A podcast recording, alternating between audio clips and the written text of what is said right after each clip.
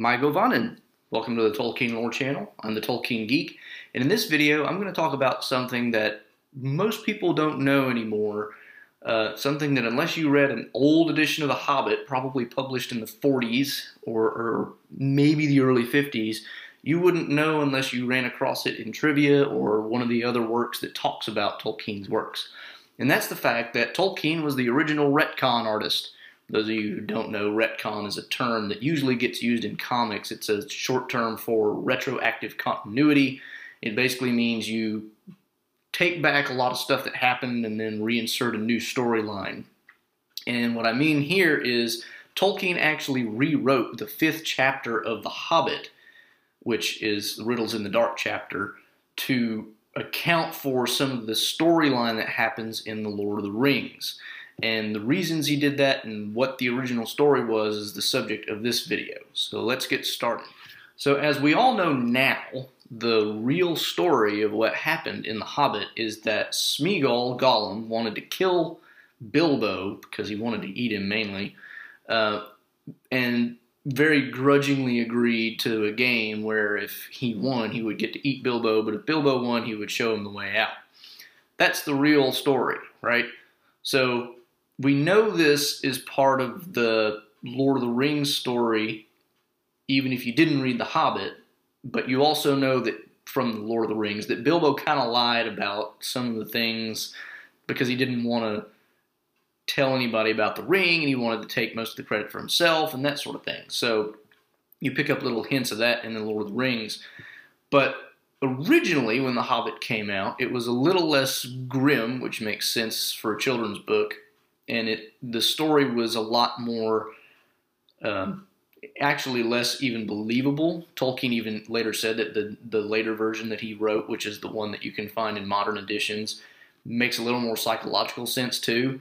In the original version, Smeagol Gollum was actually not out to kill Bilbo, or at least not not in the same way. I mean, he he wasn't gonna be that nasty about it uh, he actually was going to hold his end of the bargain at the end of the riddle game and show Bilbo the way out. Except that wasn't actually the original agreement. The original agreement was that Gollum would give Bilbo a present, and the present was actually the ring.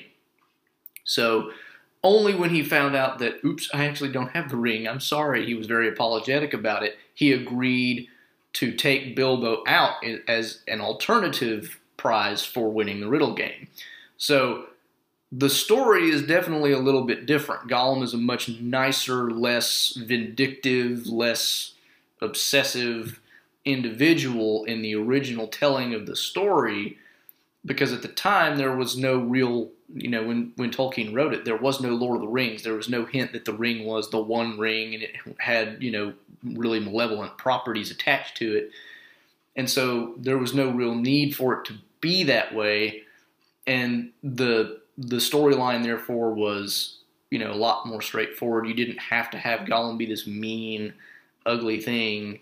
I mean, he still wasn't a nice thing. I mean, let's face it, he was living underground and living probably off of goblins and fish all the time. So, but regardless, the point is, in the original story, uh, Gollum was actually going to hold on, hold to the end of his bargain, his end of the bargain, and show Bilbo the way out when he realized that he didn't have the ring to give him as a present. So the very fact that he would have given it to him as a present obviously doesn't work with the later story we find in the Lord of the Rings. So it had to be kind of retconned by Tolkien, and that's you know essentially what he ended up doing as he got through the point of Lord of the Rings where he had decided that the ring was going to be this thing. The publishers obviously realized this doesn't really fit, and Tolkien realized it doesn't really fit, and so he was like, well you could rewrite this chapter and make it a little different, and that presented problems of its own, which I'll talk about a little bit. But the main point here is he had to rewrite the story or find a, a, a, a real story underneath the story that Bilbo wrote because Bilbo is actually the supposed author of The Hobbit. You know, the, the tale there and back again is his memoirs he had to find an underlying story that was below the facade that Bilbo put up in The Hobbit. So that's why it had to change, and that's kind of why the original story was there. Now let's talk a little bit about how he changed it and how he managed to, to pull it off without being just awkward. Most of us, of course, know that as the new story goes, what actually happens is Gollum wants to kill him the whole time. He never really intends to uphold his end of the bargain. And of course, the ring is going to be his means of killing Bilbo without really risking getting hurt. And we also know that Gollum really hates him for it and all that. We also know that in The Lord of the Rings, Gandalf realizes that a lot of what Bilbo had told anybody was false and that he had finally kind of forced out of Bilbo a little bit of a true confession. You get more of this in the book than you do in the movie.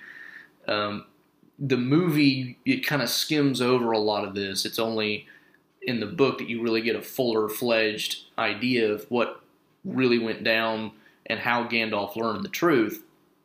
So, but the main point is either way, book or movie, you realize that Gandalf knows that there's something going on that's not the same as the story as Tolkien originally wrote it.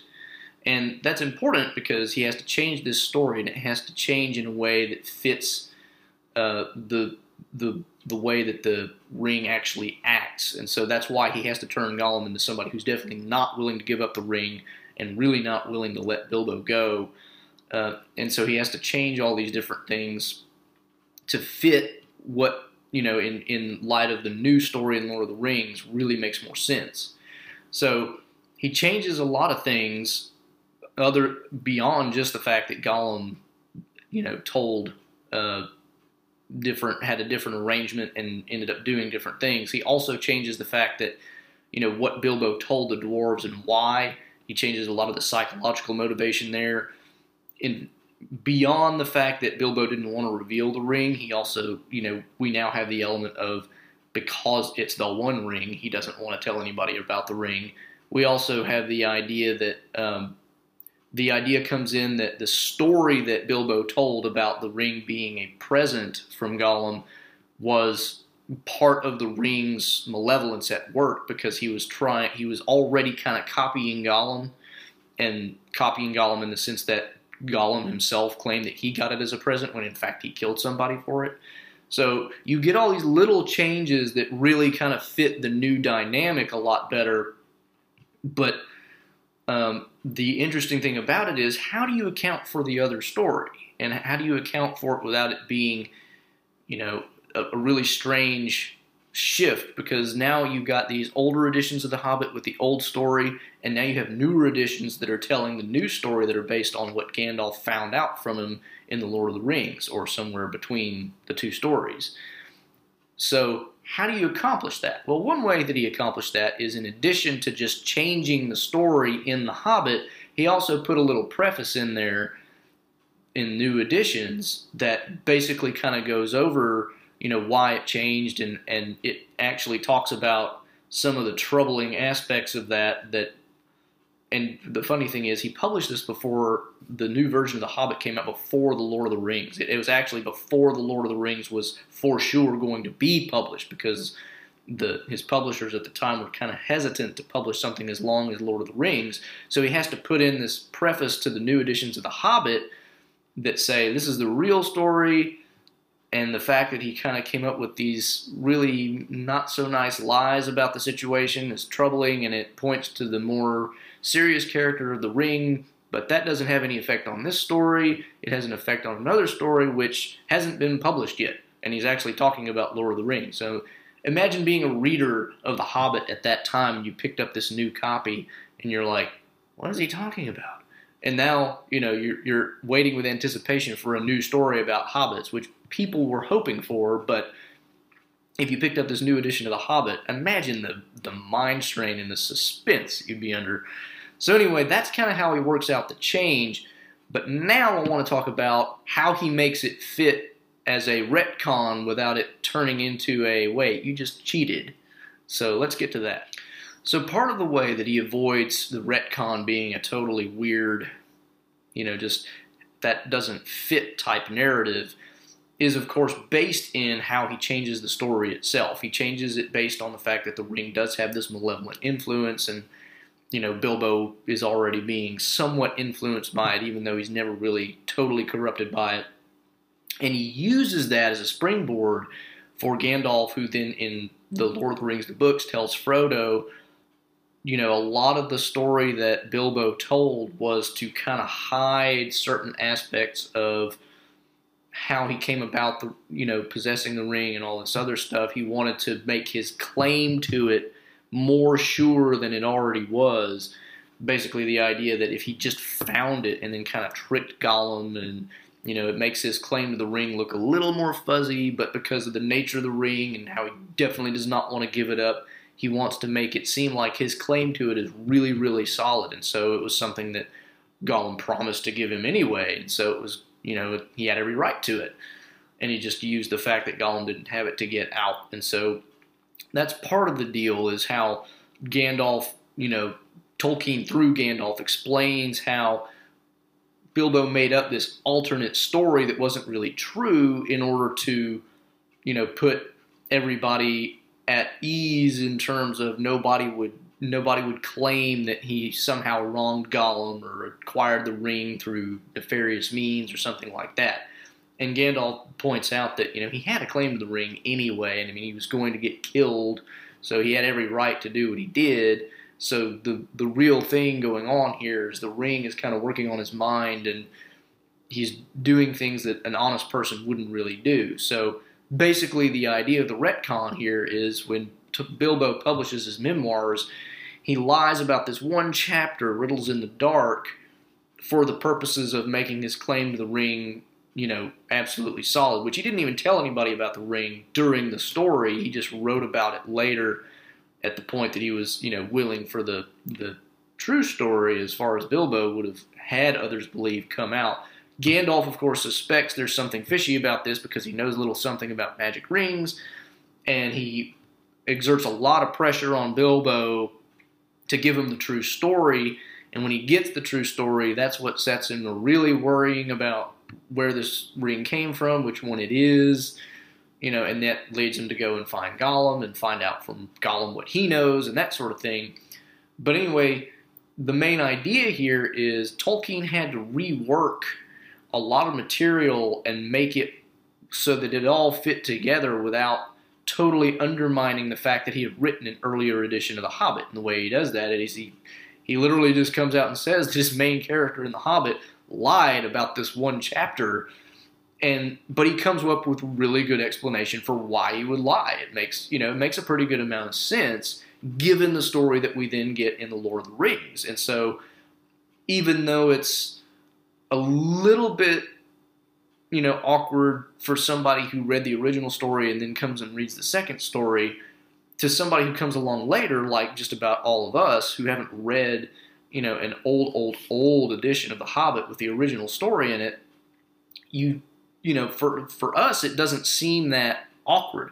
The one awkward bit in it is the fact that in the Lord of the Rings, you get all these hints and references to the original story, which you don't necessarily know, except to the extent that the Lord of the Rings explains it to you. But you get these references to the story that we don't actually know from our editions of The Hobbit. And so there's actually a letter that Tolkien wrote to the publishers after the publishers decided to put the new version of Chapter 5 into The Hobbit.